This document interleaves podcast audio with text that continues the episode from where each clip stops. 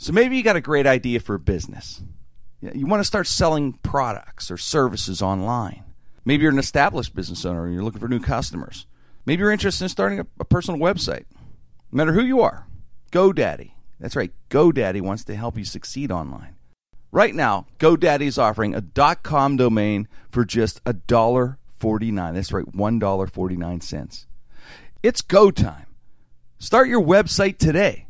Visit GoDaddy.com and enter promo code JIM149 to get your $1.49.com. Some limitations apply.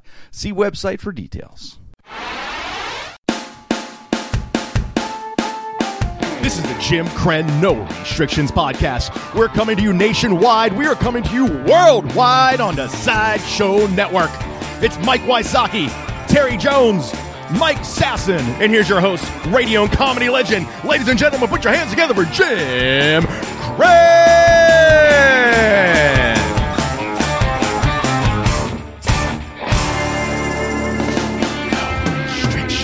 Jim Krenn, no restrictions on the Sideshow Network. We thank you so much for, for downloading and streaming us uh, today or tonight, whatever. That's the beauty of podcasting. It could be a night or day, whenever you're listening. We really appreciate it.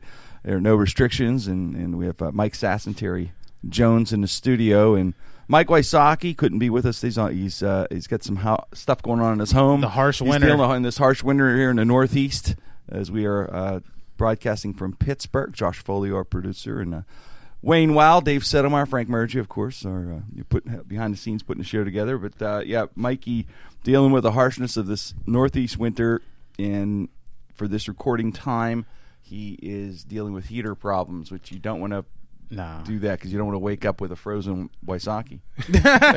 frozen Wysocki. He'll, he'll, he'll Very like painful and dangerous. he'll look like Jack and uh in, in, in fucking The Shining. Yes. when he's frozen. When he's Jack just was- dead. yeah. just wake up. It's going to be Wysocki instead of a, a axe. He'll have a microphone stand and a Yep. mic. Is, Jack Frozen is beautiful. and a, bus, me out. and a bus pass. a frozen bus Don't tell, don't tell me you've seen everything. a Mike Wysocki Frozen. Now I've seen everything. Gotta love him, Get me the hair dryer. like those. Buy him a drinks, Lloyd. man. This this Love one degree weather is terrible. I am so sick of it. First, first of all, we was talking about Jimmy Jimmy's damn windshield. J- Jimmy got his windshield got hit with a pebble, and then the one degree weather then turned it into Spider Man. It turned into Spider Man. It's It's it's webbing. just cracked. It's a little baby crack on the right side. And I'm thinking, I could take care of it one of these days. It's out of my sight. Like I don't think of it. I don't see it. It's a little baby crack. Uh. Weather down to zero, minus zero. It looks like a car after a detective chase scene. it's cracked all the way across. It's so freaking cold, man. It's just my and I got I, you know it's almost like I always think you're. Does it sound like your engine's talking to you? Yes. When you're trying to start it. Yes. Why? Whoa, whoa, whoa, whoa, why? Why? why? yeah, like, no, no, no, no, no. No, no, no, no, no. And then it's like, all right, all right, all right, all right, all right. No, no, no, no, no. My, my car's German. I have a German, a Porsche. It sounds like my, mine sounds like Christoph Waltz talking to me. It's German. don't try to start me. It's crazy. It's too cold. Why don't you put? You have a garage. Use your garage. How stupid are you? It's not that hard to do. Put the car in the garage. It's a narrow garage. Just take your time. It's worth it. Throw me out. No, no, no. yeah, it's it's painful, but we, we you know it it's winter. It's the way it is in February. Yeah. in the Northeast, Stay- we complain about it. and We complain about summer when it gets hot. But it's so fucking hot. now. you, you stay so in the cold. house and you uh, enjoy uh, TV. That's what we did. And that- video That's games. That's what we're going to talk about, right? Our pastime, Yeah, movies and which stuff. is movies, TV. right? Video games. Oh yeah, I, I just got that uh, that uh, remastered version of Doom Three, which is one of the scariest games of all time. Which is Doom Three is good. Oh, it's just uh, it was so- it came out ten years ago and Yeah. they remastered it. Okay. So there's been a couple games that got like the remastered version, like the uh, Chronicles of Riddick. And, You're good at you it? Know, uh, You what good Doom at Doom? Three? Oh no, man, I'm scared of that shit. Like Really? I, I, I play it and I get terrified. There's demons and stuff. Oh, and they just, see, they Terry pop and I out both. And we don't like the demons. th- there's too many demons popping out. I just don't have the patience Pentagrams. for those type of don't do games. the demons. Really? I just I, that's why I just stick with sports games, Maddens and all those type of things. I'm I a just- big Madden guy. Yeah. I just don't have the patience for like. Then you go get the key, and then you walk down the meadow, and then I, I just Browns. Like I want to just I want Steelers Browns. Let's go. Boom. That- that's my I'm done in an favorite. hour. I Take can- Denver I and love uh, this year's Madden because they have you know Collinsworth, of course, the announcers. Like, Great pass by Manning, never an interception. but uh, so so how about we'll, we'll break the show up today in, into a couple subjects, two hottest subjects. St- still talking about SNL, it's 40 year anniversary, and we didn't get to comment on it. It's been away a little bit in uh, in the Academy Awards. Now, that of course is always something to talk about for a while. is All the Academy Award movies will be out again, Yeah. remarketed this month. So uh, how about we start with uh, let's start with Academy Awards. Why not? So and then we'll go into SNL. So uh, Josh, let us know when we're blabbing too long. so you're like kind of the monitor for people listening. If we get too fucking boring, just wave. So you can He move be like, look, man, just stop talking about the So Academy we're Awards. done. We're done. Uh, Yeah. do, do more dick jokes. Yeah, seriously. Mr. Neil Patrick Harris. Yeah, if you're doing- NPH. I like when people call them NPH. That's my favorite. NPH. NPH did great, man. NPH sucked. the whole show was, horrible. was it was the whole show should be two hours. What, Oscars? Yes. Yeah. Well, you know what though? You're right, Mikey. But the, the thing is though, it's more of an industry. The, it's an industry show. It's really not. I don't think they give a shit about us being entertained. I think they the, the networks do because it makes money and stuff. But the actual Oscar people and the movie people, I don't think Yeah. they give. a Yeah, shit. it's a broadcasting of the the if the plumbers union had a who was the greatest plumber. Yes. you know, and they just Yeah. had NPH host it. which NP, Yeah, yeah. NPH would crush it if he did a plumbing convention. Song and dance man at a plumbing thing. Oh yeah, It's going out. I'd watch It's a- that for it's a home hours. run. Hell yeah, his opening number would be great, right? My rudder, rudder. You take a shit. It yeah, is it's- a it's- double flash, double flash. I won't lie. I did. I did enjoy the opening. You did. I did. I'm not even gonna laugh. It's like you're coming out of the closet the way you're saying that. I gotta admit, it, I'm not gonna lie. I mean, I'm, uh, Jack- I know I'm gonna I've been- get criticism, but the- uh, there's a been group of people there who embrace me. I enjoyed I've been, I've been living a Harris's lie. opening. I've been living a lie this All whole time. if you're coming out, I'm coming out. I enjoyed Ellen DeGeneres' last year. Ellen DeGeneres was good. she was. She was good. She Coming was out with good. me. No, Yeah. Ellen. Ellen was good. Huh? Ellen was. I, I thought Neil Patrick ED. had. There was a couple funny things that he he did. He he was horrible. I know, but like I know what you mean Terry. No, he he he's a talented guy. You know, right? I was like, I, Yeah. I guess there's something there. I didn't know what though. I, I don't know. I guess yeah, he didn't have Nothing like got me. he didn't connect with people, but he said funny things. Like if that makes sense. Leave comedy to, the to comment. professionals. And you know what? He's- Craig Craig Shoemaker just tweeted something um, about this, and he was saying how the Oscars disrespect comedy and comedians in a way. And he kind of has a point because you don't get that many comedian like host. You try to get someone that's fu- to be funny to be a comedic, like a comedic host. Well, yeah. I mean, um, I mean, we've had comedians before. well, Ellen. The be, the best. Let's put it this way. He's uh, right Stewart, in the sense. Jon Stewart, Jon. Stewart and Um, Ellen, and Johnny Carson, Bob Uh, Hope. Oh, they gave Bill- they gave Billy Chris Crystal Rock, Chris off- Rock. Chris Rock was really good. If on we look at the greatest host, the best hosts were comedians. So I'll give that Yeah. Shoe that point and your point, Ter.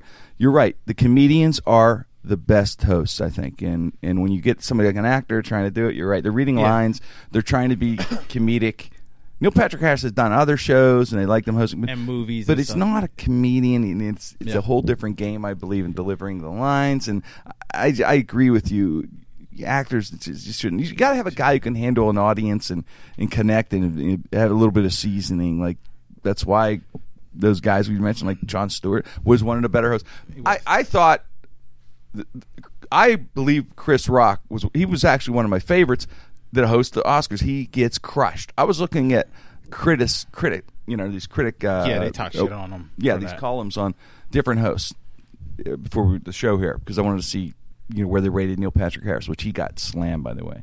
Washington Post, Time, everybody crushes him. And a couple of the articles mentioned Chris Rock. It's like he was just, he was not. One said he was not as bad as Chris Rock and and James Mm-hmm. Franco or something like that. And I'm like, I thought Chris Rock was excellent. I thought oh they said Seth MacFarlane too. I thought Seth MacFarlane was hysterical. yeah. Here's the problem with the Oscars that you need some they want someone who's entertaining enough but that respects the fact that they that this is their big night.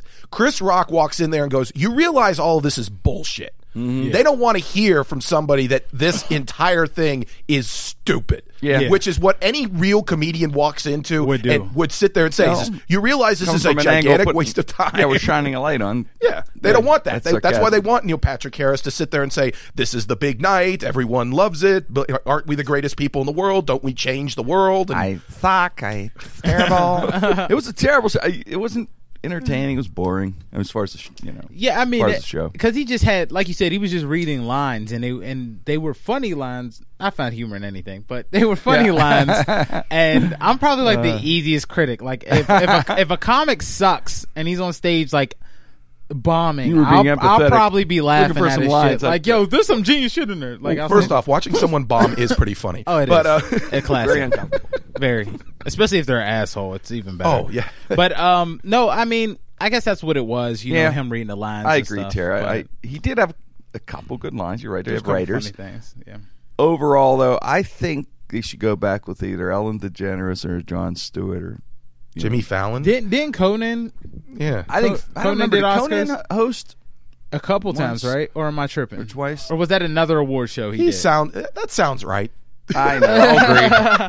we'll just, I'm in. We'll just say Conan. I don't remember that. He may have. You know what? If not, let's write him. So it's a good suggestion. hey Conan.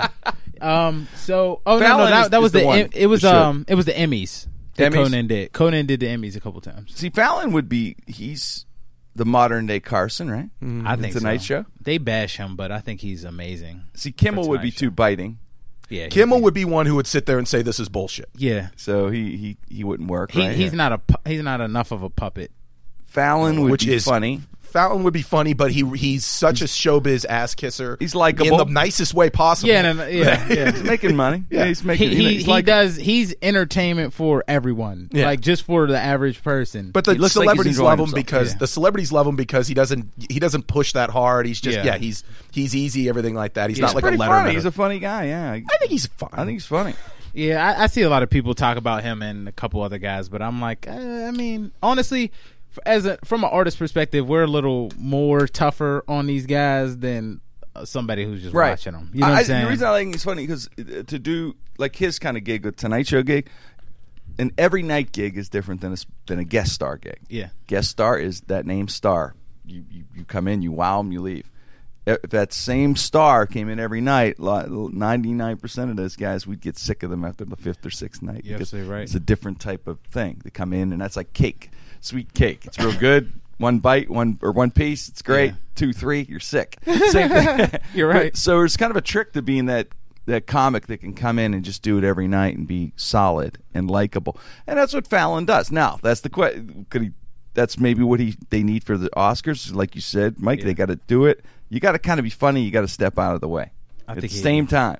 Whereas Rock is just funny. I, although I thought he stepped out of the way. I don't get. Sometimes I don't get the criticisms. I don't know what the hell they want. Well, like- supposed to tell jokes, be funny, and, inter- and boom. He, I thought he handed it off nicely, Rock. Well, that's one of the fun. Like it was like maybe now 10, 15 years ago. Letterman did it, and he got crushed for that. He- and I laughed when I when I remember watching it and thinking this was funny because I am a huge David Letterman fan. People still talk about his hosting. but I think the thing about it is just like you said, they don't want the host to be the center of attention. Yeah. The center of attention is the people winning the awards. Yeah. You you you get you get the the show moving, but then just like you said, you get out of the way and you let the people who want to you know speak for twenty minutes on the fact that they won the best foreign animated short feature get there twenty minutes. I think it's a no win. I think it's a no win situation. It is. to be the host of the Oscars. I feel like it's the scariest thing that like if you get offered Could that, you imagine being a comic and offer that? hell no Well, you know, I could see why eh, they they go in it. Everybody before them, just about say nine out of ten guys or girls were crushed by the critics. You know you're going to get panned, yeah no matter what. you're right I was I was doing it for one thing, mm-hmm. and that is you are raising your Q rating. You're raising your Q rating for Yeah. everything from from movies to TV shows to commercials. Neil Patrick Harris did that because 12 years ago he was off Doogie Howser on the bottom of the like everything. yeah He couldn't get a ticket to be a seater at the Oscars 12 years ago or 15 years. He does Harold and Kumar. A little biting role. Yeah. He does maybe two minutes in the first one and a few more in a in the second, second, or whatever. And he was so extreme in those roles, making fun of himself, that he got some talk and he ended up getting How I Met Your Mother and all the rest is history. And he's he's a talented guy. As talented as he is, we know how that is. Sometimes talent isn't enough. You need some luck and likability or connect or whatever. You Yeah. need a little of everything. And it the stars lined up for this guy. So he's sitting there getting going. Fuck! I just got. Uh, even if I bomb, who cares? I've already gone through the post Doogie Howser days. Yeah. Now I get to be the host of the Oscars, even if it sucks. Who he- he doesn't give a shit. I don't think. Just right like now. you said, the reward is like uh, if you talk. I read the book about like the Conan Jay Leno thing, like Yeah. a couple years ago. Yeah. The reason why Conan was able to leverage to get the Tonight Show was because he did well on one of those award shows. Yeah. he crushed on one of those, so all the executives saw it, Right. And so they were like, "Oh, this guy's hot. We have to sign him." And that's when his people said, "Well, we want the Tonight Show," and that's how he leveraged to get Jay Leno out of there. Was basically off when you know doing well on one of those award shows. Wait, Yeah. Did he host the uh, It was the Emmys. the Academy Awards ever? Okay, he But it, did it not. was it was the Emmys that Yeah. it was. But I 'cause mean, like, you win one- Was it the Emmys, guys? It was the Yeah, he Emmys. did the Emmys a couple times. The You know what? Emmys. I wish I wish we could have saw Eddie Murphy host the Oscars that that year that he got offered, but he left because Brett Ratner said some crazy shit about gay people. I don't remember. remember. That So was he- what so- about two three years ago. So he got offered. Yeah, Eddie he Murphy said was no. going to host the Oscars. Was it and- ske- he was scheduled to do it? Yeah, and Tara? Brett Ratner. Everybody got excited because everybody's like obsessed with Eddie Murphy, Mm-hmm. and everybody wants Eddie Murphy to just come back out so bad. But oh, six Emmys. That's what it was. Um, Ratner. So Murphy. Murphy was supposed to. Brett Ratner said something about gay people because he was the producer on for the Oscars that year, Okay. and they had to get rid of him. So Eddie, uh, with loyalty to Brett Ratner being his producer, left and didn't do it. And Didn't I do it. think I forget who they got as his replacement that year. Billy Billy I- I Crystal. think- yeah, it was I Billy think he- Crystal. I think he would. Uh, which is random. Billy Crystal hasn't. Well, the last thing he did was Tooth Fairy. well, Crystal's such a With The great Rock. host. He's the Well- perfect host to get out of the way. And Who, all Billy that. Crystal. He's the, he's probably the besides Carson. I think they voted him the second best host Tara of the Oscars ever. Really? Yeah. would say- yeah. I'd This say- last the last few years ago, or No, oh, they're talking about. I the- agree with you on the last two or whatever two years ago. Yeah. he's you know what it was. He does. He used to have more of an edge or whatever, or maybe he has too much money. I have no idea, but it wasn't the I same. just maybe it was because it was last minute. Yeah, like he hasn't know. done he hasn't done much, and plus it was last minute. Maybe it was It's like- too repetitive, but there was Yeah. yeah. Go back and look at some old Oscar stuff from 12, 15, when Neil Patrick Harris was on the bottom rung. On the bottom rung. But but uh, you'll see some of the funniest Oscar moments. I with did him. He see it. uh, on online they had it on YouTube. Okay, yeah, very funny. Yeah. Very funny. Carson, the best. I mean, you watch any YouTube highlights of him. Yeah, Crystal was unreal. Didn't show it then, but he is un, was unreal. I mean, I don't know if he can. He could possibly bring it back. I don't know. I mean, I think he could. He's a smart guy Because right? he's, he's doing some out. stuff now, but Billy Crystal was. I mean, at the end of the day, he'll always be the man. Well, look at look at uh, Michael Keaton. You know, That's the only reason it why I watched. The first thing That's- you look at, well, look at Michael Keaton. His, act- Birdman. you know, the, the, whether comedian or actor, or whatever, and then they get older and they think, well, yeah, they're done or t-. then all of a sudden, man, Boom. something striking comes out. Oh, always. Keaton's in his sixties. They thought Birdman, amazing edgy role.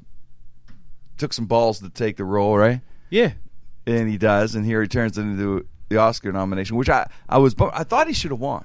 Uh, yeah, I wish he would have won, but the fact that they won Best Picture is still is It's, still it's a nod, pretty- That- that- but that in the, in the director one, right? Uh, uh, yeah, director won, then screenplay. Alejandro. wasn't it the screenplay one and Yeah. they won four different things but best picture is kind of a big thing i mean i wish that he would have won best actor uh, usually if you win a golden globe i say you're not going to win an oscar that's usually how that rolls It seems you're right. It seems that way because eddie murphy won best supporting golden globe and he didn't The win problem is, is he won the Golden Globe in the comedy category.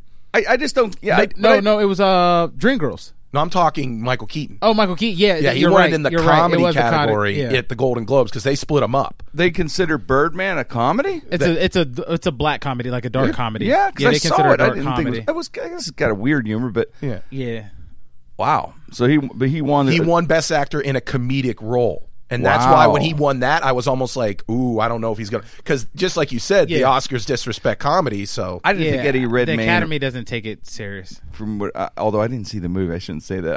Uh, Eddie one? Redmayne. I'm like he want the guy from uh, The theory of everything. Oh, I mean, to play somebody with I guess I ALS is that's kind of a, a, a tough role to to take. Like even when you He's see a hack. No, I'm.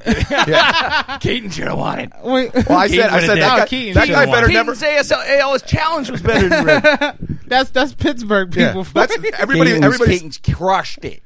that guy. That guy better never have a layover in Pittsburgh. no, he better Yeah. never. Eddie Redmayne's got a two hour layover. U.S. Airways on punch right in the fucking head. Tech eye Keaton, huh?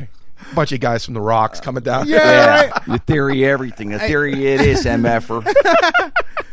Uh, um, Michael Michael Keaton is such a classy ass dude too, man. Because his speech, just the fact that he's like, you know, I want to thank so and so, and uh, he's like, who am I kidding? I'm just happy to be I'm here. happy to be like, here. It's like that's such a Pittsburgh. I dude. wanted it, yeah, but I want him to win the best Actor so I could just hear his Pittsburgh speech. You know, you Yeah. know he's going to mention Oh, it. yeah, yeah. You know, say hey, hey, everybody, Pittsburgh, hey, hey, all right, yeah, yeah, yeah, hey, hey. Yeah, Yeah, the Oscars went real original. They gave it to the English guy. Yeah, great. Yeah. who, He who, who, is. who seemed like a total dick. Michael in his Keaton, speech. Michael Keaton is is an awesome actor. He really is, man. He It- really is. and I got to tell you, one of the best role that he has had in the last five years. Okay, all right, I get it. Birdman's a great acting achievement. Yeah. It is, but let's not say Birdman. But th- there was a movie that he did a small role in uh, Curb uh, with uh, Curb Your Enthusiasm with uh, Larry David. with Larry David. Larry David just did a movie on HBO. I know what you're talking. About. Yeah, I can't remember the fucking movie.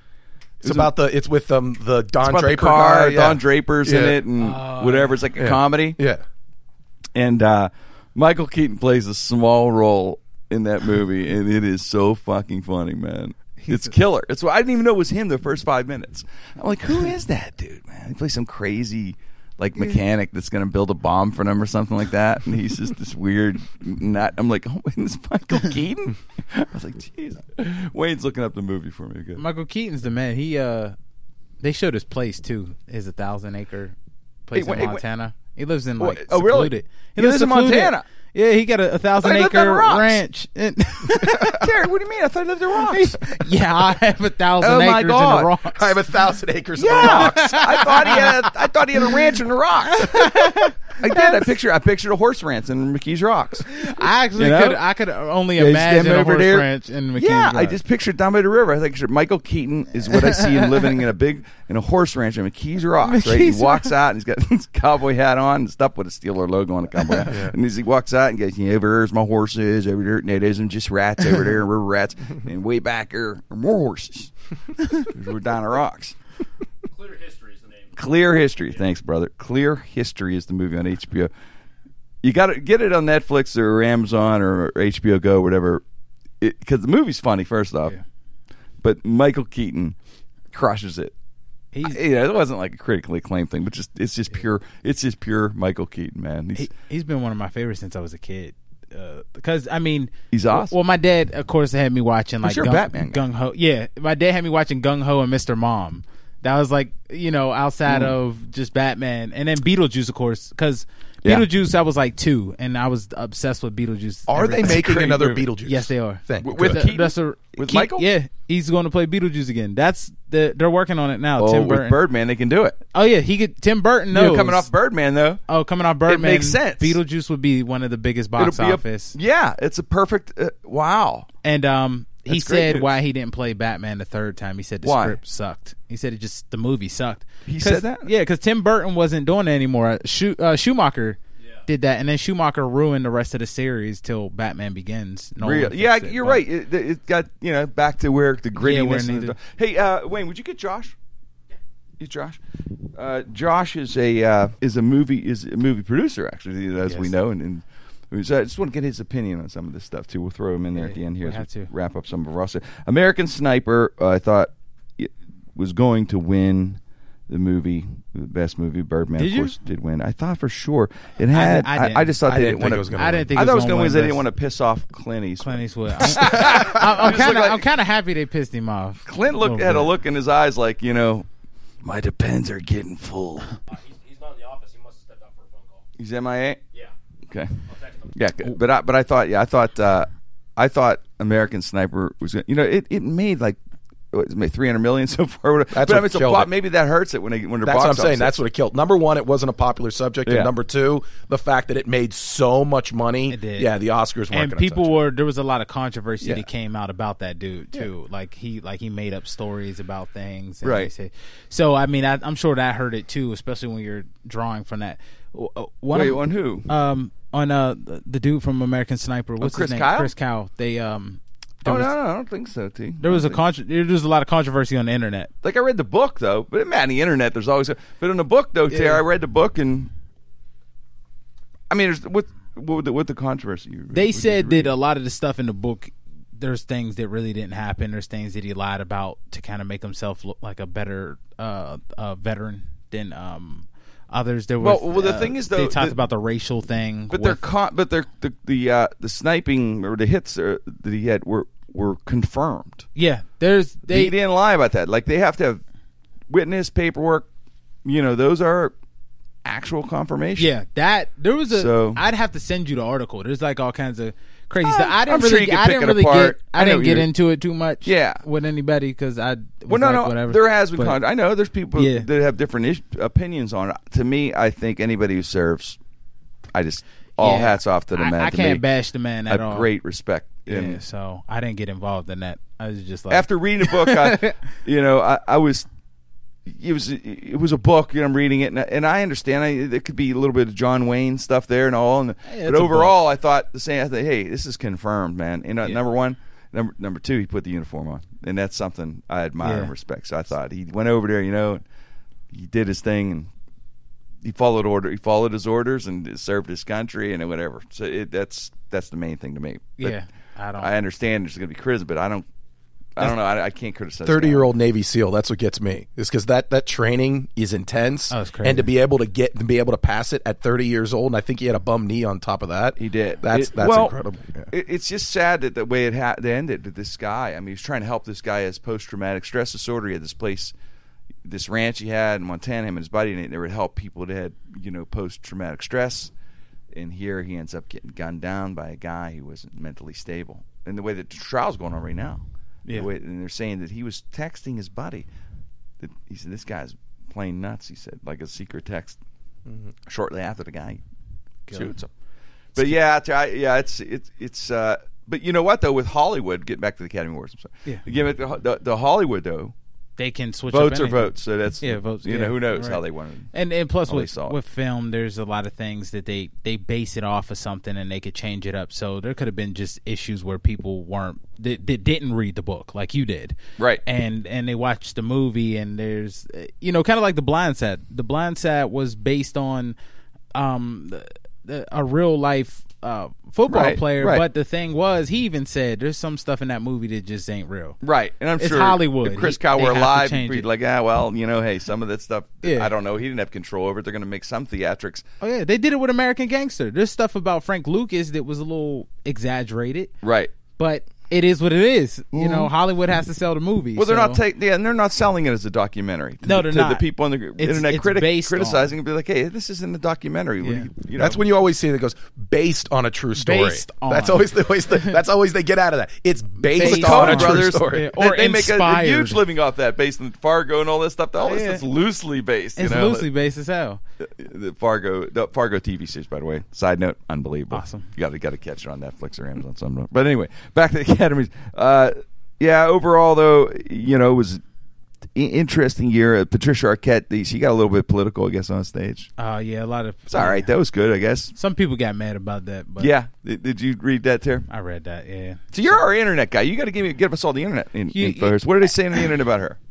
I read an article that was like this. Uh, it, it was upset that she like if she would have stopped and just said, you know, I'm fighting for equal rights of women and women need empowerment.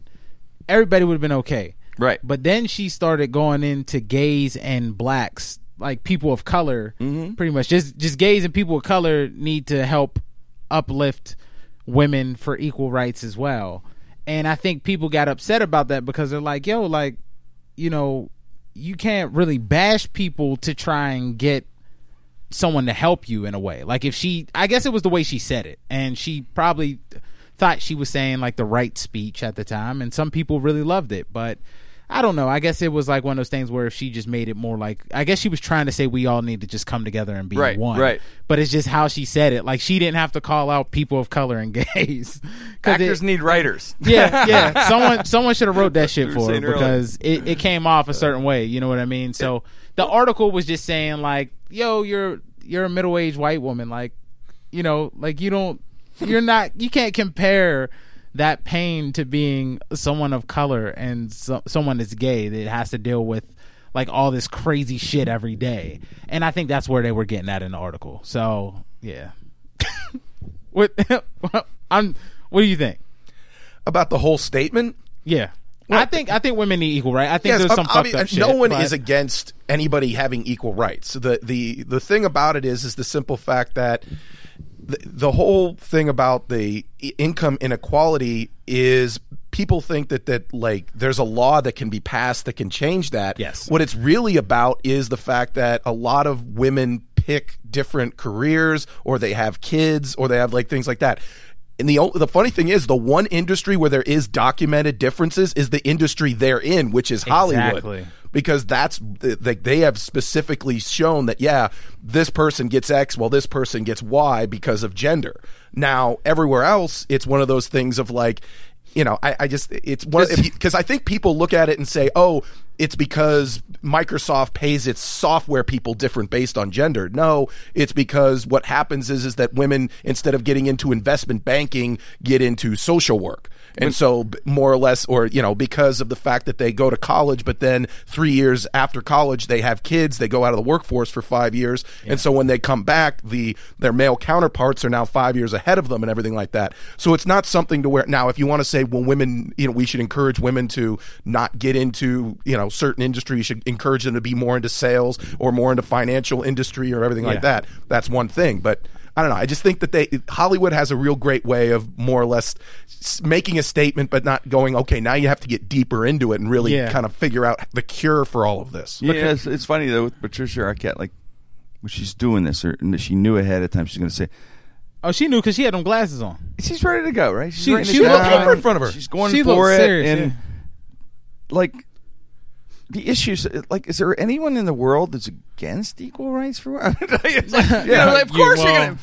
People want equal rights for women, and, and, and is she going to be the one who changes at the Academy Awards? Is it all going to change, and they're going to go back thirty years from now, going, "Thank God for Patricia Arquette." Yes. it- it- That's right. Yeah. Girl who read this, she had a ghost show.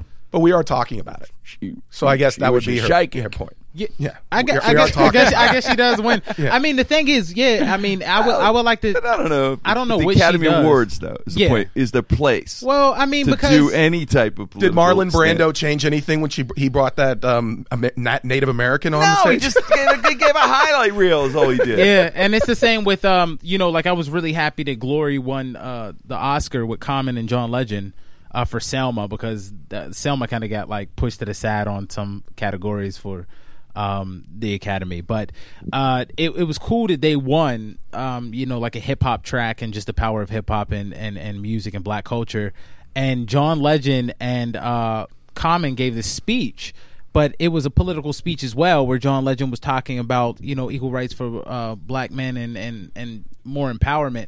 But I, I agree with you. You know, I was happy that they did the speech, but it's one of those things where just like with Patricia Arquette, where they do the speech and you're like, is this really going to make a difference in the Academy You know Awards? what I liked about Legends, and, and, and- or their speech was, uh, who was the other gentleman with with Common. Legend?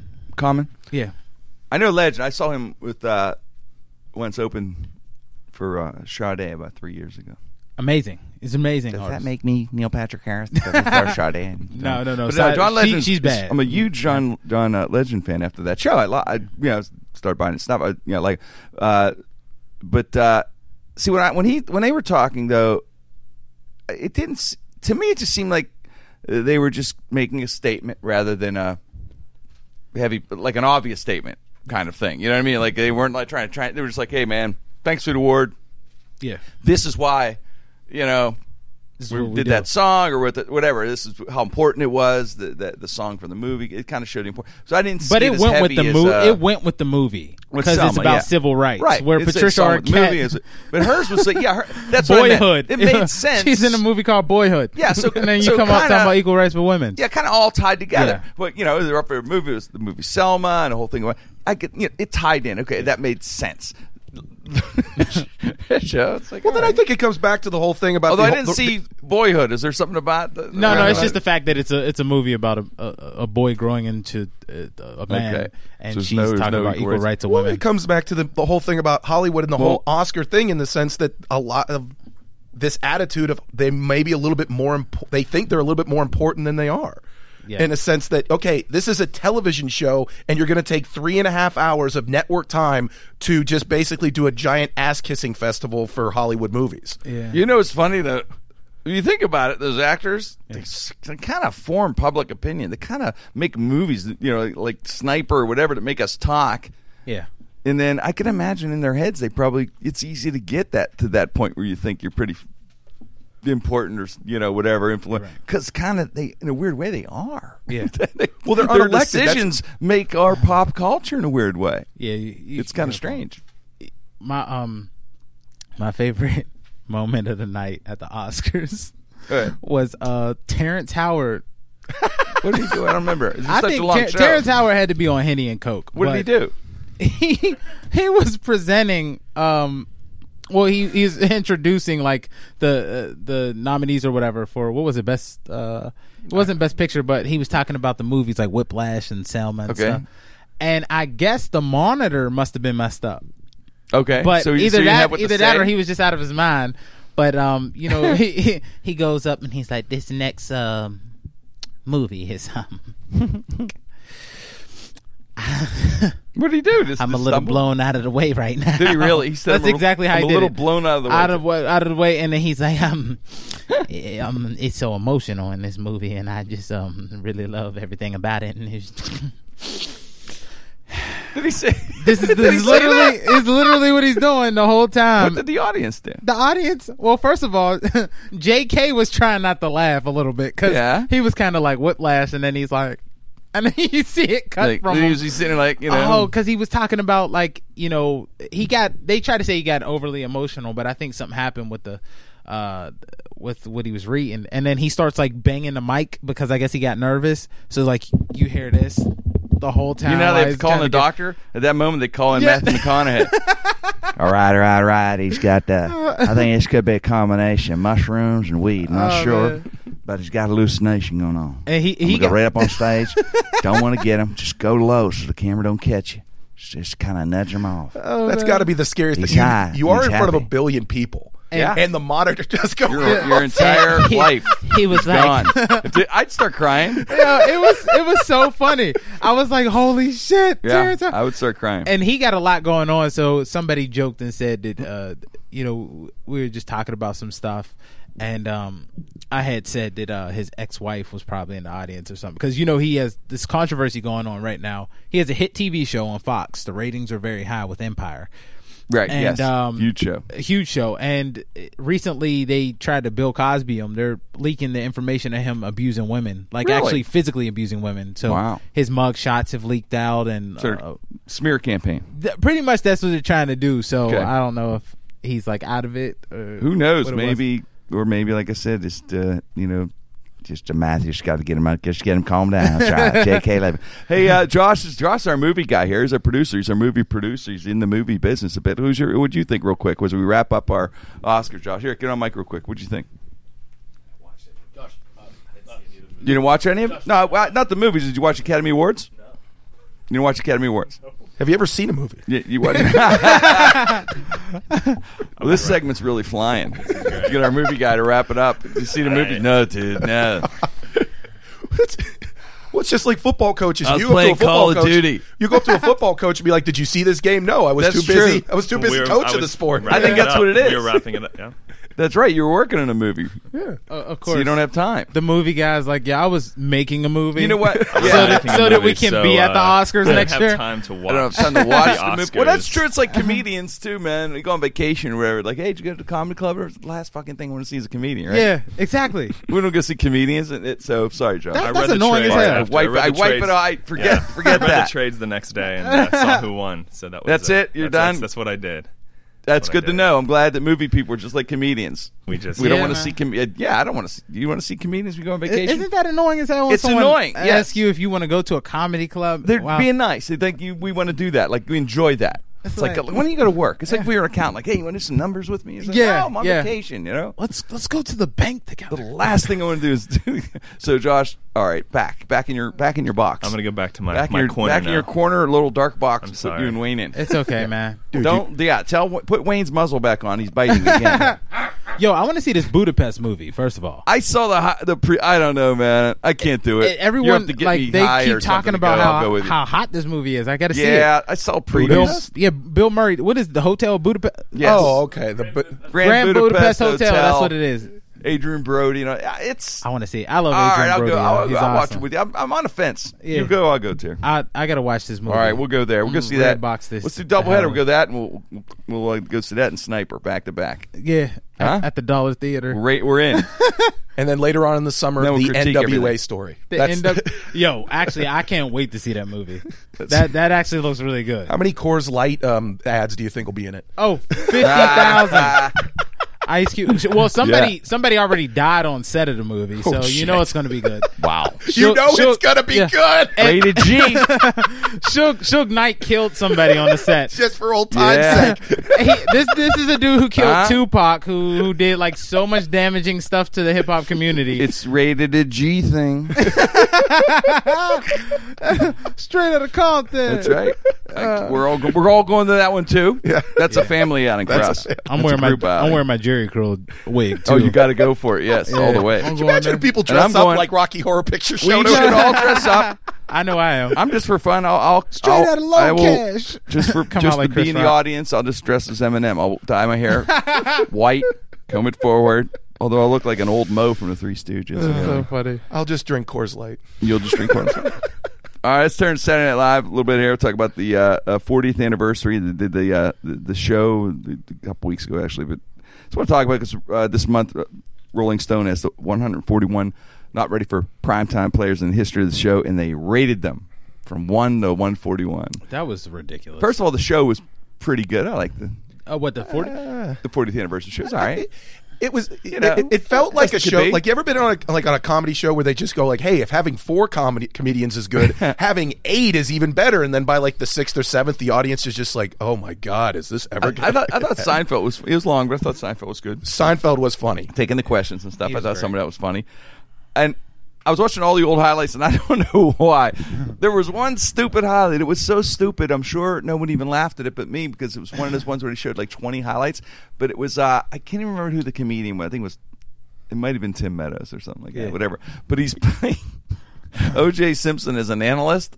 And and and uh, he's with like a guy doing say Al Michaels or whatever. I can't remember. It was so Oh, quick. And he's drawing a diagramming a play of happen, and he wrote out, "I did it." Yeah, Yeah. I And I don't know why skit. it was so funny, man. Yeah. Because that So was the clever. week. That, yeah, that was the week after he got acquitted, and so they Yeah. assumed, what if he actually went back to his job at at, at, at um, on NBC? As an analyst, Yeah. 'cause I did it. It was uh, it goes awesome. Uh, the uh, the Jeopardy, bringing back Jeopardy was kind of Oh fun, man, right? that, that was pretty funny. That was good. I'll check Horage for two hundred. yeah. now that brings up I like Mis- therapist Mr. who Eddie goes- Murphy. Yeah, we Yes. got the rapist instead of therapist. That's my favorite. Like the Don't, rapist. don't rapish. Um, yeah. So you Chris- heard you heard the controversy, right? Well, Chris Rock, of course, introduced Eddie Murphy, and gave him an eloquent Which was Introduction, which was on the because Mons. Eddie Murphy found Chris Rock in a comedy. Yes, club. he did. I, you know what? It was right in my era of be, being in New York, believe it or not. Yeah. And I, I have that Lorne Michaels story I'll talk about. But You I have to remember tell that. that. was a famous story, and in the, in the you know the clubs, a couple of clubs that he sees Rock like quarter to two in the morning, man. At 19 years old, 18, 19. Yeah. Rick Chris was just on stage a few times. He, he was naturally funny as he is. Yeah. He, will tell you himself in interviews, right, Terry? Yeah. He wasn't ready. He said he wasn't ready. But he boom, he moved him Because Eddie got quick. him on stage. He met him, and uh, he said, "You going on tonight?" Because Chris Rock was trying to like flip, like help, you know, set up Yeah. the tables and stuff just Yep. to get stage time. And Eddie Murphy was like, um, "Put him on Mm-hmm. next, not last, next." And Chris Rock did something that was funny enough, and he said in the background he heard, was and he that. said that's when he knew he made the king laugh. And uh, Eddie Murphy said, "Hey, come out, L.A. We're doing a movie." And uh, Chris Rock's mom was like, "Eddie Murphy might be on drugs. I don't want you going out there with him." For anyone that ever seen the TV show Everybody Hates Chris, it's pretty funny that she it actually said that. But um, he went out L.A. went with uh, Eddie Murphy, and he got him a role in uh, Beverly Hills Cop 2 as a valet driver. And, and then uh, First movie role. it's a year on Saturday. I think it was on maybe one or two years on Saturday Night Live. Uh, They didn't do two- much though. Two seasons. Yeah, they they It's featured kind of a bitter him. Ending the way he said. He said he didn't get many scripts, but obviously became into came into his own as years went on. Yeah, huge What, what was the controversy you're saying about Eddie Murphy of that so SNL thing? Norm Macdonald goes on like these Twitter rants sometimes about things, and it's it's pretty amazing when he does it. But he went on a rant about Eddie Murphy being on SNL 40, and a lot of people were upset that Eddie didn't do anything or say anything really funny. You know, because like I said, we're obsessed with Eddie Murphy. We He want went out as be- a, a, a, a Mount Rushmore guy, kind of. Which, Yeah. Which you know, maybe that's why he didn't want to because he thought anything. He's thinking. Chris Rock gave an eloquent introduction. He's given a Mount Rushmore kind of thing, which he deserved. He did save Saturday Night Live. That everything Yeah. Chris Rock said was absolutely true. He should have been ranked number one. I probably I because of that over Belushi, but over Belushi. But But Belushi's dead. I love Belushi. Yeah, got to get. I love Belushi, but he's still, dead. Murphy should have got it because he saved the entire franchise. If Murphy dies, he'll be put on number one. there's no there's no Saturday Night Live anymore. There's no 40th anniversary if not for Murphy saving him. Absolutely. True. So that for me that makes him number one. But I anyway, agree, yeah. he he goes out. What is he going to do and say? I'm sure they asked him. He can do well, anything this is what wants. they this is what they wanted him to do during the the Celebrity Jeopardy thing. They wanted Eddie Murphy to play Bill Cosby and do that whole part. So, um, Brett Ratner was the again. It's always Brett Ratner, but Brett Ratner was the middle guy. And Eddie Murphy said that he didn't want to do it because he didn't want to kick a man while he was down. Right. And he thought It's his friend. yeah, he was like, I, I don't really need the laugh that much. And that's what Norm Macdonald was giving him props for, like saying Eddie Murphy's a rock star in a room full of rock stars, which he really is. He's the like king he doesn't right now. need a laugh that bad. And it, it was as funny as it is for us. If we think about it, it's also kind of like a, a quick, easy, cheap laugh. But in that business, you have to do you you're you're It's a little doing wave satire, cameo so- laugh. He But- doesn't need but a cameo Terry, laugh. You know? how, you just you when you told Jim that, how mm-hmm. amazing would it have been that moment to sit there and because the whole point was it was going to be a video daily double, and it was going to be it was going to be Bill Cosby showing how to mix a drink. Yeah. If Eddie Murphy would have done that for ten seconds, But if you got if you got accused of of sleeping with forty women, Mike, with you know giving them drugs, and then I had the chance to do a joke on you, of course I would fuck Yeah. you over. yeah, but he's different. He's different than me. E- Eddie, I'd Eddie, ex- honestly, I'd expect it from you, Jim. Exactly. I'd call you up and be like, "You could have done it so much better. That was a terrible impression of me." Yeah. I, I think, But I, I just think well, it's probably like who knows? Maybe Cosby helped Murphy when he was Well, Murphy he- was down. We don't know. I mean, he's had up and downs and ups and downs in his career. I'm sure he's been there a long time. Maybe he did that, and even if Cosby's guilty, he's thinking. The guy did help me when I was down. We don't know the personal story. That's probably what it is. And and it's the a thing, personal story. The thing with Co- um, think. the thing with Cosby too, which is why like people were kind of upset with Hannibal Buress, but it I don't really pay attention to that part. But the thing with Cosby is with with black comedy, there wouldn't be any black comics in mainstream if it wasn't for Bill Cosby. So he set the bar for that civil rights in comedy for us. Yeah, comedically, So you're right, Tara. I that's think, why you know, I mean Eddie's old school. it's hard to separate it, but it's true. Yeah, Whatever- Whatever crime he would do, yeah. in life, what he did as a performer, we have to try to think. But along again, those lines I wanted Eddie point. Murphy so. b- It's just like when you talk about a couple years ago when he was going to host the Oscars. I was like you. I was. lo- I was. I couldn't wait. That would have been appointment television. That would have been the biggest thing ever to see him come back to his home, which was stand up comedy. If they should have had him, if obviously if he doesn't want to do it, he doesn't want to do it. But how great would it have him been if he'd have done James Brown? If he would have come out and Oh, done, kill. yeah, Well, it would have destroyed. He hates SNL. It might be Because yeah, of what I they know, did to he- him. But it might be the expectation, something he's thinking too. That can I really live up to the? I mean, really, because think Yeah. about it, we're making it like bigger than life. It's really a skit or whatever. If he does some one thing off a little bit or whatever, we're all over him, and his whole, all the mystique is gone. Yeah. all the mystique and all the heat is built up. His people may be sitting there thinking that, thinking, "Hey, man, we got we got the mystique going, you got the whole image going." At that point, maybe he didn't want to chance it. I mean, the, Co- the Cosby thing I can understand, but like, yeah, if the I feel like the fact he didn't want to do a skit is because of the history, the bad history he's had with SNL, and I know people talk about the David Spade joke where David Spade back in uh, the '90s did that joke where he said, "Look, kids, it's a falling star," and it was Eddie Murphy's face, and he Yeah, felt he used to do the disrespected thing, on yeah. SNL.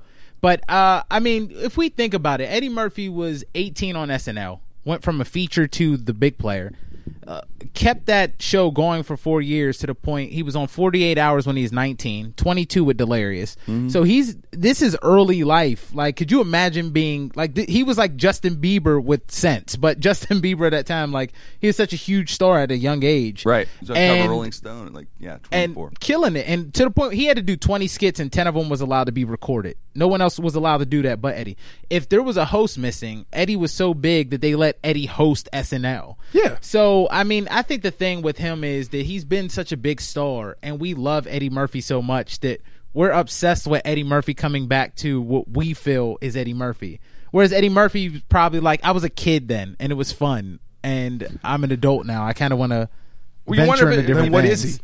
He's he's he's Eddie Murphy. But is he a comedian? Is he a He's just, just, a a- movie he's star? one of the greatest entertainers that ever lived. I guess. See, I guess the thing That's is, how- about, that's how I put I mean, like the people that I, would- I, see him as a I see him as a comedian, too, comedian and an actor. a- I think he's an actor. Also, it's a good actor, but but I think he's a comedian. And I think if he did stand up, he would be back to where he was. But He's afraid. problem he is, even said he's afraid. the Beatles. When the Beatles broke up, mm-hmm. the Beatles didn't get back together. Did they? They almost did a few times with some money and some issues fell, make it fall apart.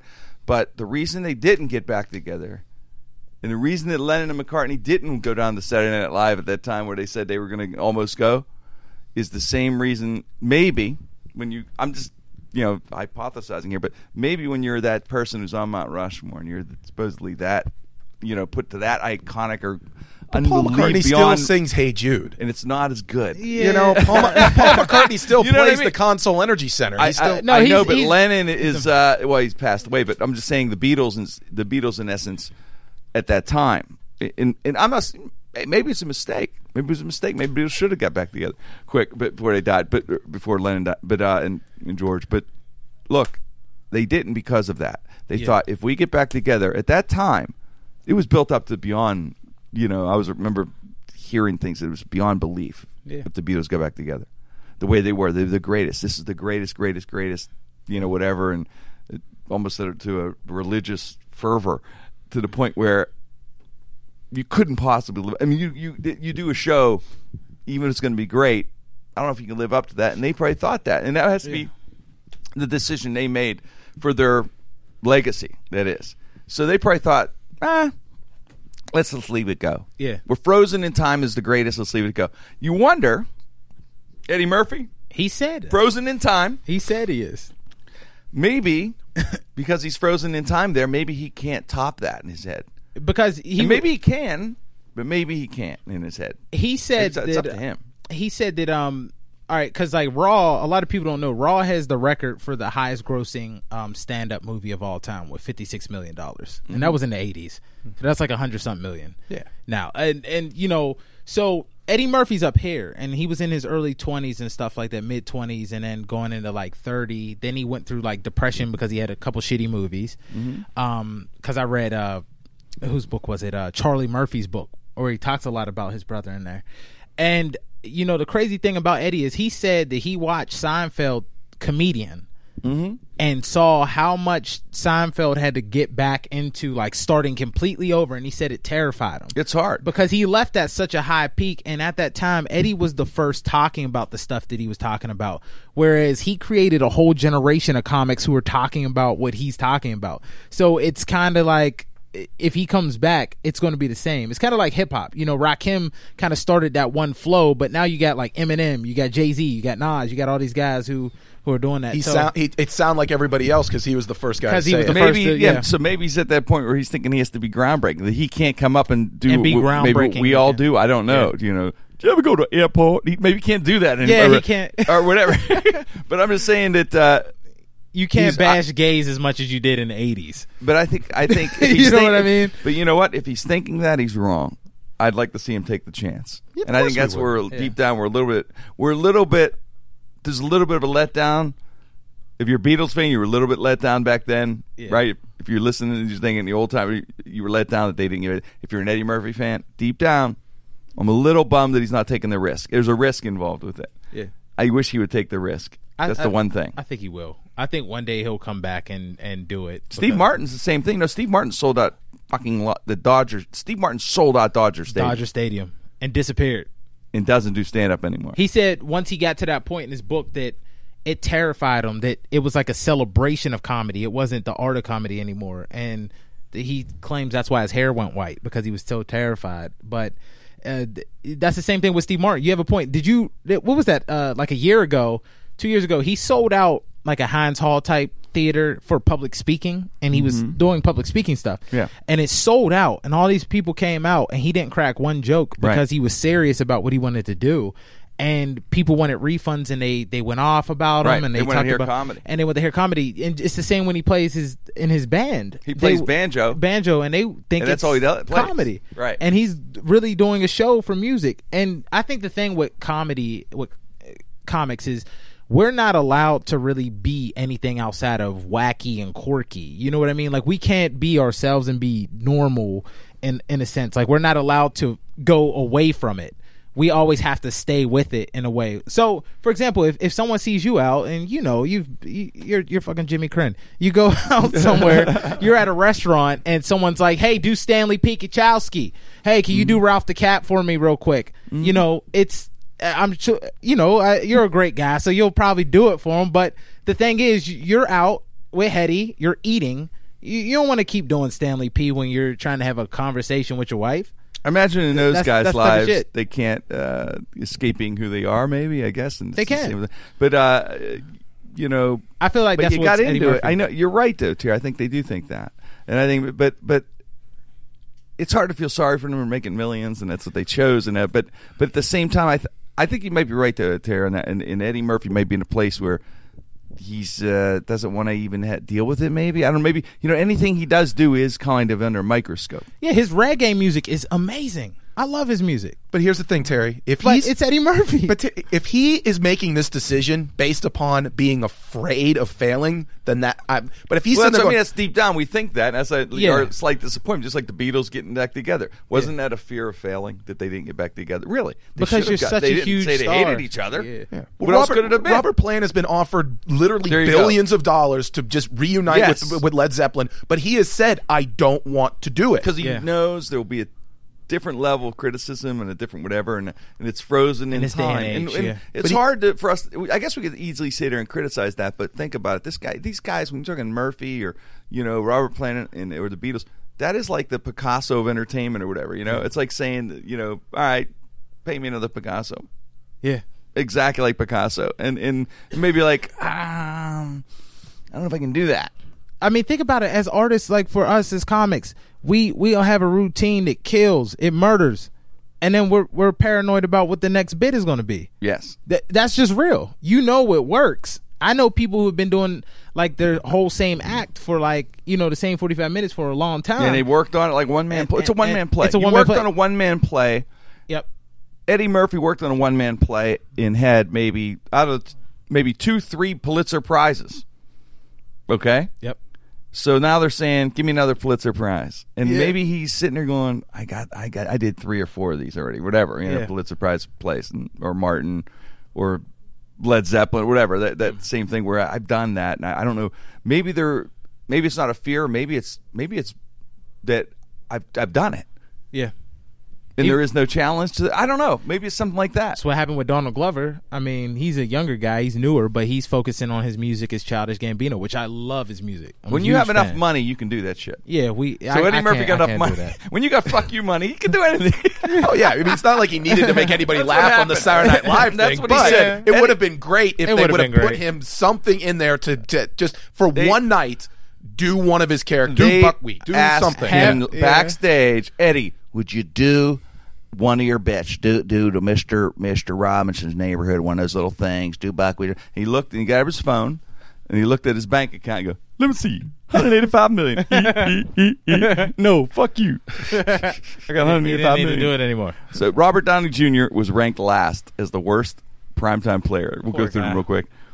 I great actor. Just saw him in The Judge. Great good actor. Oh, he's amazing. Iron Man. He's Iron Man. Um, don't remember him on SNL. It was 85, 86. I, uh, maybe that's why he wasn't. I, I couldn't was remember. born, so Yeah, me too. I, I got born. I was born a year later. so they they don't even they don't the even old have, ones. Terry and I don't really know the They old ones. Mike, can you help us out? yeah, you'll have to rely on me. They don't even have the clips of Robert Downey Jr. That's Yeah, how well, bad it was. I think he Well, I don't us. think he technically he was technically on, but they never found a skit for him. They had uh, the Muppets at 140. I I won't go through the all. Some, some at the bottom, some at the top. Jim Breuer, 139. I don't like Jim Breuer. No, Victoria Jackson, 138. I feel bad for Breuer because he's. I think he's very funny. Uh, I disagree with the Breuer thing. I think she should be higher up. Gilbert Gottfried also 137. I disagree with that. I think she should be higher up. Gilbert Gottfried. Gilbert Gottfried was on 80, 81. So I guess he didn't work. Like Colin Quinn, 136. He's either a love you, hate you kind of guys. This one I disagree. Norm Macdonald, 93 to 98, 135 out of 141. per- Really? Do you th- I I think that's to Burt. Reynolds? That's it's just funny, right? Burt Reynolds and Weekend Update. Weekend should Update been alone higher. gets yeah. him to the top 100, I think. Uh, Randy Quaid, 134. Just for being crazy, he should be 100. Okay. Yeah, yeah, you're absolutely right. Uh, let's see these other people. Oh, here's my 131. Jay Mohr, 1993 to 95. The one of the nasty, the, one of the nastiest people. I for me, I- I interviewed a lot of 25 years in radio, the top 25 market ah. radio station. You know, I interviewed a lot of people. I interviewed, you know, from President Obama, to President Clinton, and on. This guy, if I had to say who was the, the most, who was the asshole or the worst person to you, You are- in an interview. I mean, I don't know him as personally. Just an interview, anybody just who's- quick you meeting You are him. literally the fifth person who has Jay ever Moore. dealt with him who has said he is a complete piece of shit. Yeah, I, I didn't, everyone, I didn't, I didn't all the think he was- stories that he I didn't know seem of, to be a good he's an person. asshole. He seemed. I don't. know. I didn't. I, it's an, just an interview, but just met him like you know ten minutes. You too, Ter? You heard? I heard all kinds of stories about him. Actually, I know. Not a fan. You know what? I ain't gonna say what I'm even gonna Go say. ahead, say I it. I usually say some shit. That's what podcasts and it gets are me in for. trouble. But This is uh, our podcast. Well, there's there's a rumor that he took Listening, there- everyone listening, want to hear you say there- it. there's now. a rumor that he took another comic's bit that was Really? actually a life story. And then A life story? a life like a story, a life story that someone lived, and he took that bit. Is this the um, Tracy Jordan story? Tracy Morgan? Yeah, Tracy Morgan? Sorry. Yeah, that's what I was talking. I was Tracy Jordan. Tracy Jordan. Tracy Jordan. You, Tracy you watching Jordan. Thirty Rock? He's watching Thirty Rock. Tracy Jordan. Did he? yeah, Jay Mohr steal. But- we'll get you pregnant. he stole that. yeah, he stole that. I don't know. I've heard. I've heard. I actually heard a story about him screwing over somebody while they were on stage, and he they called him, and he like called, and they put the mic. He put the mic there, and was like, "Is there any black people in the audience?" And it made everybody uncomfortable. How about it? When, And he fucking dug a hole for that comic. Does anyone, known has as anyone dick. ever seen it go, and said, "Oh my God, Jay Mohr doing stand up"? Oh shit, did you see that? Nah, Does anyone? He's he has good impressions. I like his Christopher He does. Walken. Yeah, he does some good impressions. it's one of those He's things where decent he's- actor he- playing an asshole. Oh yeah, he's talented. It's You just roll that- right into that. It's just that everyone has a problem with can- him. it's very natural that role. So let's say he's one. He should have been 143. So I think just so. One, yeah, he's 141. Let's I, bump I don't know Downey the dude, up. so I can't. out of But this- 143 is 153. This is my favorite one. This guy at 126. Remember, you know, as comics, if you if you think, man, if I got on Saturday Night Live, I'd be like the greatest, right? This guy Tony Rosato. Does anyone fucking remember this dude at all? Tony Poor Tony Rosato. Rosato in 1980 to 82 was walking around going, "I am Tony fucking Rosato, man." Tony and he pictured Rosato. himself, little Italian guy. He pictured himself in a red leather outfit, doing his, you know, oh, he can't headline his own living room. raw, his own delirious. Delirioso oh, was going to be his Delirious. delirioso. Oh. he doesn't get recognized in his own basement. yes, he was. Who played Probably big- Tony Danza stole his thunder or something. You know, he, He probably had that- sounds like a Tony. He had a, he had a Who's the Boss Is like knockoff. Was, it, was he the big CBS. suit? Was he the big suit guy? Who's the big suit guy in SNL? guy. I could have won it. Tony Danza killed me. no, I, I don't know who it was. Who the big suit guy? The big suit guy. He's like, may I ask yourself, is that a very big suit? Like, I don't know. don't As, as a kid, one. my dad had like the greatest. Uh, it was Saturday like Night the, Live people? Saturday Night Live from when it started to Funny, it ninety was Tony five. Rosato and Hal. Yeah, I think it was Tony Rosato. We got to get Tony Rosato on this show. We probably can. if he's alive, we're getting him on. Think Where's he's clean- Linda Rosado? I think he's cleaning the toilets. Can we bring him in? Yeah. What do you clean toilets? Tony Danza stole my thunder. I had the whole thing locked up. Then they had Joe Piscopo. They There's said too many you- Italians. Joe Piscopo. He threatened my life. He's connected. Joe was the man. Joe Piscopo. When I was a kid, What was he ranked? um, they have him in uh, CT. I have to look for him. I like Joe Piscopo. I did too. it was him and Murphy. When I was a kid, Him and Murphy. He was in Sidekicks. I uh, Chuck Norris. I would go to New York, you know, time to time, and you know, being a young comic and trying to do all that kind of stuff, and so I, uh, I don't know why the list here. I'm trying to get the list. I'm sorry, I'm trying to find Piscopo now. It's driving me nuts. Uh, so I would go to New York and I would hang out and and I would go to the clubs. And Dennis Miller was a Pittsburgh guy and was always nice to me. And Dennis would call me, and he was much more advanced, and he's a genius, and he's one of the funniest comedians ever. Piscopo was number sixty-six, so I couldn't. Oh, I thought he was in the top fifty. Uh, yeah, sixty-six, but uh, which he should have been higher, Rolling I think. But anyway, so Dennis. list. But anyway, we'd go to Catch Rising Star, and then I, I'd work with some guys there. I was 21, 20, 22, maybe just starting. Dennis, like I said, much more advanced and the headliner. I'd, and I'd hang out with young guy, guys like Richard Jeni, people like that, and I got to know those guys. And uh, I would watch Belzer and those guys on stage at Catch a Rising Star, and it was amazing. And so Dennis Miller and I and Richard Belzer were at the bar of Catch a Rising Star, and like I said, kid, I'm a kid. They're they're young too, got her ten years older. So Belzer tell, starts telling me a story, or me and Dennis a story about with Piscopo. Now at this point, Piscopo was on SNL and everything, and, and he was pretty big because Piscopo was on 80 to 84, so this would have been probably 82. So he's in the middle of his, you know, being known, and he tells us about how Piscopo, how he would, you know, we're talking about getting attention and how you know, you need stage time. We were talking general comedy and stuff, and, and this is right before the big, the comedy club boom was kind of ready to start at that point where every city had a club. It's but uh, you know, Catch and was one of the big New York ones, and Improv, obviously, and an L.A. Improv and Comedy Store, and uh, he said Joe Piscopo to get attention would get a limo and he would limo to catch a rising star as Sinatra. Now, remember, this is before SNL had him as Sinatra. They said he'd dress as Sinatra, and he'd walk up on stage. They said, and he'd walk up, and he and he'd take a drink, and he just like, and he tosses and, and, and he goes, and he'd like break the, glass against the wall. And as Sinatra say something like, you know, I only drink top shelf. you know, I'm gonna slide whatever his lines were. You know, F you, baby, or whatever. And he'd walk off and back in a limo. He'd have a limo with an entourage, do that, throw the glass, and walk off. No comics knew who he was. No one knew anything. and they'd go fucking nuts. The room would go nuts. The comics would go nuts. Go, who was that? They go, I don't know. no one knew. But it got to a is point where Belzer said that Piscopo, anytime he did it, it could be there could be Robin Williams on stage in that era or anyone. They walked off and treated him like it was Sinatra. They could be in the middle of their set. Piscopo would pull up with the limo, walk out with the entourage, and walking up in the middle of the fucking set of somebody. And he'd go up as Sinatra. He'd do some, throw a drink and do some shit like, you know, you know, you people are assholes. Whatever, just consult them or just act like a belligerent Sinatra and walk right back off. That just to is come. awesome. And then they go back to doing their set. The funniest thing was, yeah, like I said, that they treated it. Like he was Sinatra. He got to the point, and he did it for like two years. They said he, no one knew who he was. And all of a sudden, he, you know, starts coming around. And uh, he's the Sinatra guy, and they, you know, obviously they loved it. So it was cool.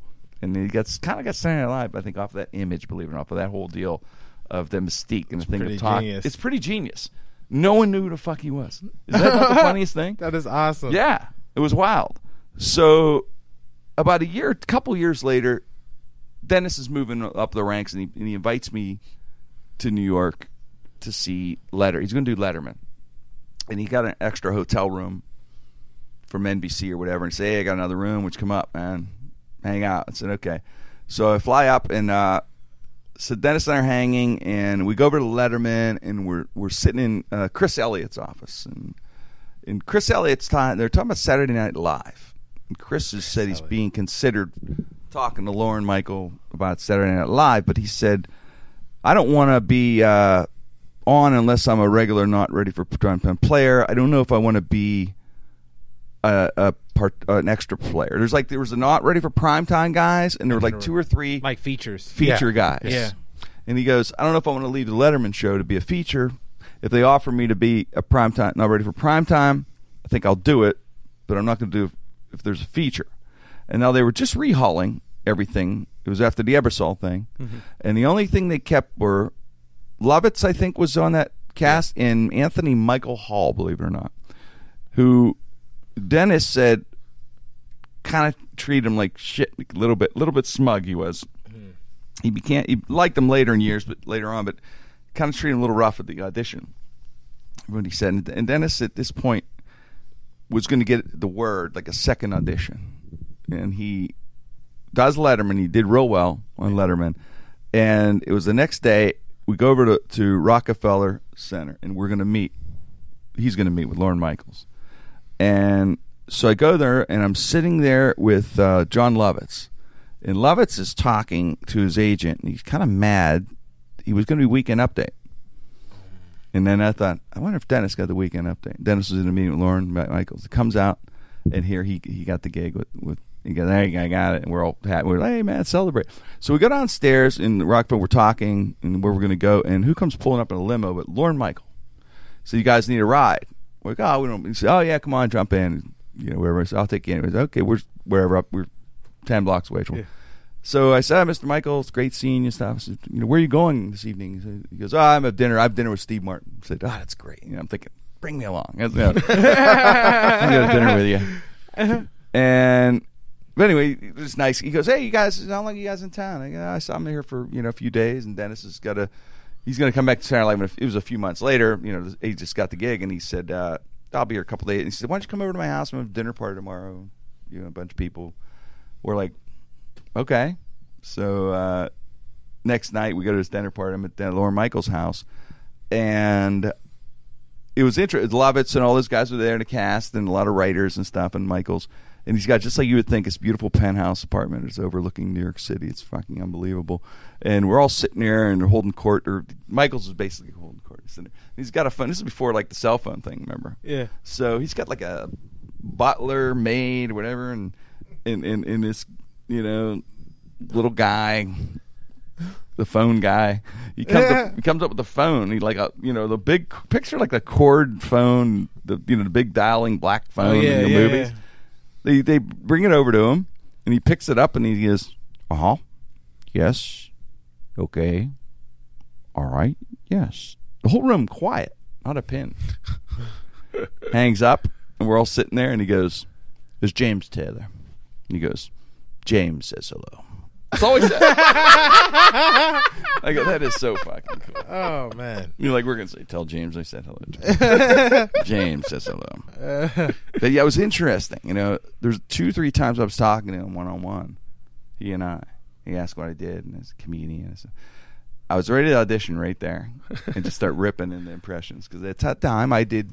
At that time, you know, as a 22 year old comedian, I did some unique impressions Yeah.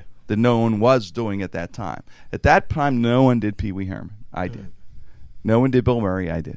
And I was going to do it, and I, and I didn't. Dennis Miller would. Have been, I didn't want to step on his time. It was his thing. I just didn't want to do that. didn't want to step on his uh, his time. I, I, sometimes I, I wonder if I should have, but I did. You're an honorable man. It was just his moment. I, I don't know why. I just didn't think it was the time to do that or whatever. But it was an interest. It was just an interesting encounter to to be there with. You know, he, uh, he's one of the greats, Lorne Michaels. I, you know, obviously he's SNL's we grew up on. It's just such a you know fantastic, fantastic show. But an in, an interesting time, interesting time. Dennis brought me up to a few Lettermans. To Dennis's credit, he did invite me. Also, you know, the, the, so people think, why didn't he help you? He did help me. Dennis Miller. I may have not been ready either. Don't forget, I had only been doing it full time. I was at IUP. I was on the road only six months. Yeah. We all know how good we are at six months. well, how good we think we are. How good we think we are. I'm Fast- a genius. Fast forward to the 90s now. Dennis Miller had a talk show, and I did a show at Star Lake Amphitheater. It was called. I don't know what amphitheater it's now called. Something Post Gazette Pavilion or whatever. About a fifteen thousand seat amphitheater, and it was the show was uh, me, Howie Mandel, and Dennis Miller, and uh, I was just uh, I was still doing stand up a lot, even though you know as, as the morning show went on, I, the stand up was harder and harder to do because I had to get those 16 shares and those numbers I was trying to bring to this station took time, and uh, I was, but I was just you know only two years maybe removed from doing the road stuff 90, 91, two or whatever. So I killed. This is one of the, one of the sets, and Dennis backstage invited me to do his talk show. He says you're on my show. I said he wanted you to do it, and it got canceled like three months later. But it was nice of him to invite me on. I'll never forget that. I thought, I thought that was awesome. So yeah, he, he's just a great guy. And then in 08, he said the nicest things in my uh, my uh, anniversary show. But, but a really good man in uh, Pittsburgh guy through and through. I, you know, he received some criticism sometimes, which are which is unwarranted. He's a genuinely good person, and he's he, like he's one of the funniest guys I think ever in history. Don't you? I think he's one of the greatest comedians. Yeah. I think he's the best weekend update guy. I mean, Stand love up him. wise, though, I'll put him up against anybody, and and I think he's a great host. It- it's- he's got a radio show now, uh, you know, in the afternoon. Westwood One does it. I think check early him out. early Dennis Miller stand up uh, was was really awesome because he was say stuff that I love it now. Yeah, I know she's saying that. you know When like you first he didn't heard it. yeah You're like whoa. he didn't care who was in the audience he would say it and if one person was laughing that understood how smart he was that that made him happier than Favorite Dennis Miller bit ever isn't even on any of his specials. I don't believe. I don't think I ever saw it. We used to do these little shitty clubs. Dennis would bring me along to open for him. Like I said, he helped me a lot, and uh, and he goes. Uh, we did this club called a Portfolio in Oakland. It was a shitty. It was a nice. Well, it was a little club. he's trying to say it's nice Yeah, like, uh, it's, I, I, like I, it's, I just like value like every I just value yeah. every club I've ever yeah. been to. You know, it's, like it's, anybody put me on stage, open, I'm, I'm like they're- grateful if anybody put me on stage. I Yeah. guess. In the grand scheme of shitty clubs, it was nice. it, was- it was nice there, yes. there was a couple roaches that would go by but that Yeah. wasn't no problem I've been in shittier clubs. This was in, you know. Yeah, not bad, not as bad. But I go up. At, Nice you know, owners. I'd go up real late. It was open. It was the first open stage in Pittsburgh. Period. And it was me, Billy Elmer, Dennis Miller, Billy Martin, who writes for uh, Bill Maher's show, Randy Lewis, who owns comedy clubs in, uh, in Los Angeles, Rick Rockwell, who was a comedian who did it was the first reality show guy. Uh, so there some interesting and good talent, talented comedians. Those guys, and I, and Dennis. So I'd go up, and, and Dennis uh, would always come up to me and encourage me. You know, come back next week. You're fucking funny. Come back next week. so then he says, uh, "I'll take you. out. Come on, man. I'll take you out when we go on the road. Let's go out." So he'd take me out to open for him and shit like that. And uh, but uh, was what was what was my I forget the story. You was, you was talking about Dennis Miller. Um, see, don't forgot too. What was it? You remember? No, oh, What? Was the point? Oh, you was talking about Oh, Dennis. Miller's bit. The Yeah, bit. the Thank you, yeah. thank you. Terry. As I get older, Terry, you're going to be my brain. So you know. yeah, and my brain's semi messed up, so you got to kind of pay attention Sorry. too. Yeah. And Uh, then Wasaki's not here; he yeah, remembers yeah, everything. funniest bit because I saw I've seen him do a million bits. Right? He had this bit that killed me every time. You know, everybody has a bit where they wish they wrote it. They heard a comedian do, it and they Oh wish yeah, they wrote oh it. yeah. He did this bit where he goes. And I and I would do impressions. I open, you know, and he goes, "Hey Jimmy, that's impressions. I don't do many impressions, but I do one." He goes, "This is an impression of a guy in Pittsburgh when another guy in Pittsburgh's I meet in a bar." And that was it. And they go, and he turned, he go, "Hey, what the fuck are you looking at, fuck face?" and it was so fucking funny. That is. I just repeat myself every time. That's why he's what so the funny. fuck are you looking at, fuckface? That's so true. That's Your eyes, classic. he's got, because the eyes guy, guy's eyes are wandering around everywhere, and is they so lock in. good. Hey, what the fuck are you looking at, fuckface? He, hit that, that, he hit that fuck like right real hard, you know, and you'd be like, oh my god, that's that's true right now. That joke would work right now. And then he did a bit on like Socrates and Yeah, and, yeah. then like the, Yeah. and how all this other kind of Uh, stuff. he's so You good. do a soccer, but then you go like, why do you gotta? Why do you wave your hand under a faucet to make it hotter? Is that gonna work? Is that gonna... like, yeah, it's brilliant, man. Brilliant shit. As But anyway, uh, fun stuff. SNL 40. Um, was there anything else that you guys liked on there? I I liked all the old old clips and the whole deal. I thought the clips were just freaking fantastic. Clips are always Yeah. awesome. Clips are awesome. I are love awesome. the clips. I love Pro the clips. Yeah, I, I love watching The them, old, like, the old, yeah, the old stuff brought back some good memories. You know, I thought Miley Cyrus actually did a nice job singing. Poor Kanye. I actually thought her voice was decent. I didn't know she was that good. Kanye lost his voice. Speaking of the, McCartney, I thought was a little flat. He was a little flat. They're ninety years old. I, honestly, I, Other people would say they're in old age homes Yeah. because on fucking Saturday Night Live. I wonder- Speaking of the high level of expectations I have for great artists, Yes. Paul McCartney was a little flat. Paul, what the, what are you doing? Huh? I think him and Kanye were performing like the night before. Probably. yeah, they said they performed Yeah, late. They Like, did they're- that Oh, like really? New York. Yeah, that's why their voices were messed up because Kanye couldn't do anything either himself. really? So, And he had a rough time because he just inter- interrupted the Grammys again. he's getting interrupted. well, he he walked up, But he but does. he walked he got he walked away. That's what he does. I'm glad he walked does what away. he does. Yeah. I don't know if anybody saw that. This was uh, there was a documentary about a uh, studio out in Los Angeles. Uh, Dave Grohl. This is where they did Nevermind for Nirvana. It was called Sound City, and so they came up with an album with all the people that had performed there. Like they they recorded Rumours there. They recorded all these great albums there. And so um, Dave Grohl got together the surviving members of Nirvana, and then to replace um, Kurt Cobain, they brought in Paul McCartney. And so it was Paul McCartney and the surviving members of Nirvana, and they made a new song. Now here's the thing: this documentary is two years is like two years old. This is where we are as a culture. I've never heard of this. I never heard of this. Like either. that's the greatest thing I've ever heard of in my life. It's like, oh yeah, we're gonna almost get Nirvana back together, but to replace, you know, this mm-hmm. great artist, we're gonna get the guy who basically co-wrote the American Songbook. But we don't know that because you know hmm. some sixteen-year-old you know songstress had a nip slip or something like that. Yeah. yeah. That's where we are, people. Yeah. You love nip slips. Yeah. yeah. Not against it. Not against nip slips. right. Awesome nip I am pro nips, pro clips, and pro, pro, nip slips. pro nip slips. If there were clips of I, nip uh, slips, then I would like that. Yeah, but overall, SNL was great. I got to just give a little shout out to the, the, the when I was a kid, Second City TV, SCTV, Eugene Levy, Martin Short, and uh, you know Joe Flaherty. That that that was always on. Also on, I don't know where the hell I found it. It was UHF or some weird Yeah. station. We had like remember those weird stations. You have three networks and one weird one. That was the weird one. SCTV would be on, and it was all fuzzy and everything. And me and my buddies would watch it every Saturday night. We couldn't wait to do it. And it was unbelievable. Oh, uh, John Candy, and they would do skits that were so funny that, be, that would be funny today. I'm not kidding. They did one where Jerry Mathers, the beef, was a serial killer. It was my favorite. and the dad's on, you know, beaver killing is wrong.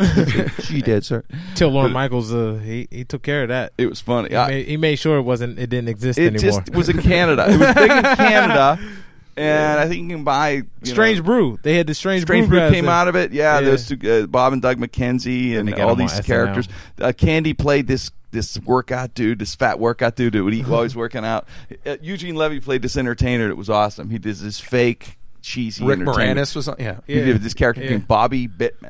Bobby Bittman was, and they do a fake Tonight Show, and Joe Flaherty had Bobby Bittman on. It was fucking awesome, and he'd bring him on, and Flaherty or um, Levy would be, he was a comedian, impressionist, actor, director, and every time he would talk to him in the interview, and then he had the, the hair back Levy and the rings and leisure suit, Mister Entertainer they call him, and and Joe was Carson, and he'd be like, uh, "What do you think of that uh, movie, Chariots of Fire?" And he'd go, he'd say, "Well, uh, speaking as a as a director."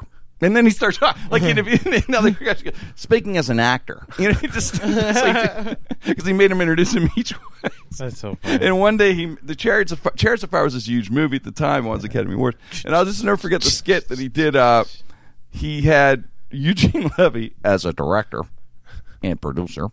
He put together Chariots of Eggs, starring Daryl Hall and John Oates Oh, who were huge at the time, and they're running on the beach with these eggs with their on a spoon. Yeah. And Joe Flaherty goes, "Did you see? Don't you Chariots of Fire? Do you know Chariots of Fire? It's in it the same." And Eugene Levy goes, "No, mine mine's about two runners." this is what he said. It's so stupid. I don't know. And he has, his his brother was impressionist Skip Bittman. it's awesome. It was so inside though. It was amazing. When Skip would come on, he'd have a tape recorder because he said you have to tape every set. And I mean, inside comic minutes. But anyway, but yeah. So, uh, but SNL to wrap it all up, it was, it was a lot of fun. It was, it was you know, it's even it, love it or hate it, it gets criticism, but it's still the greatest, isn't it? Yeah, it's at the- Americana At the end of the day, you can't. at its best. You like hate it, but you love it. That's the thing about it is like I'm I I recorded I DVR'd all like they had all of them on VH1 Classic, Mm-hmm. so I've recorded. I'm, I'm watching them again and again and again. It's amazing when you how iconic some of the you just some of the characters and so it just and every single. I mean, really the only people that I really think that Jim Carrey and maybe now Kevin Hart who aren't from SNL. I mean, it really is. I think Carrey did do SNL year. He But I mean, did, he wasn't- but he wasn't a- he they wasn't a- auditioned, but Auditioned, they never didn't made make it. it? Kevin Okay. Hart didn't well, make so it did either. Kevin Hart. Because he in, auditioned, in Living Color it. was also very funny. It was a great. Oh sketch. yeah, well they had to make that because Damon Wayans got fired, so his brother was like, "Let's just make our own sketch show." And he then they got Chris Rock afterwards. Keenen's my guy. Keenen's my guy. Oh, yeah. he hired every, put everybody in in the business. His whole family works for him. But uh, yeah, it was it was great, Literally. man. I, I I think we broke the record for longest show we ever Yeah, did. Yeah, what Yeah. are we at now? Where are we at? Hour, we're at an hour and twenty three minutes. I think we everyone. Let's just go so for another seven and let's get an hour and a half. Should we just keep going? let's go. Um, let's go, Joe yeah. Rogan. Let's go three hours. Um, yeah, let's have Kavathi. we got another ten minutes to reach Frank Merger's average. right, Frankie? Frankie's one thirty six record. Yo, this is gonna be dope because people gonna take three days to listen to this. Wait, one show. The other two are about one twenty five, right? It's press pass. Check out Frank Merge's show. Press pass. It's awesome. It's- it's- after this, catch my uh, 15 minute podcast. Uh, Terry Jones, uh, a lot of restrictions. A lot of restrictions. Uh, Yeah. Oh, yeah. So Uh, hey, don't forget to uh, catch me with uh, Larry Richert and John Shumway on KDKA Ready. every Friday morning, AM 1020. It's so much fun. 8 a.m.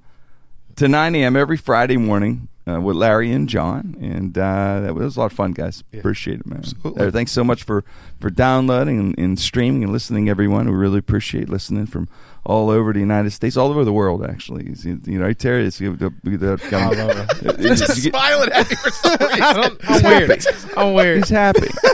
but just like one of those crazy an hour. It's an hour and a half. He's happy to get out of the room. Hey, this th- place is starting to for smell like a locker room. I know we gotta go. Right? I hope you hope everyone enjoyed it. You could uh, break you could break the show up. I hope Yeah. we break it up in Once, twenty minutes or something. twice, Segments. It's on demand. That's what three times I made it. A do a Fucking da, a do a da, a da for a man. Hook and penub and all the one. Eddie Murphy. yeah. I'm an icon. I don't do it. I don't do it. SNL. Gotta say hello to everybody. It's Hey, a hell of a day in my neighborhood. No, I love it. Thanks everyone for listening. It's Jim Krenn, no restrictions on the Sideshow Network. Hey everybody, it's Jim Krenn of Jim Krenn No Restrictions. I just wanted to take the time out to thank you for listening to the show.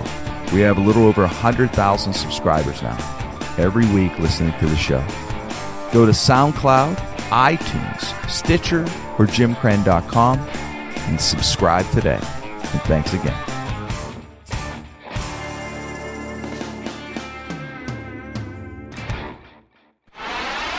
If your business, whether large or small, is in need of commercial collections, choose Primecore Group.